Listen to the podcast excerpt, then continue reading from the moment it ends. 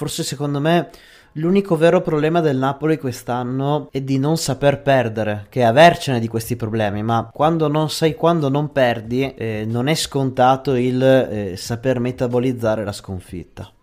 Allora, in realtà è una, è una domanda interessantissima quello che fai ed è una domanda alla quale però è difficilissimo trovare una risposta perché perché comunque il Napoli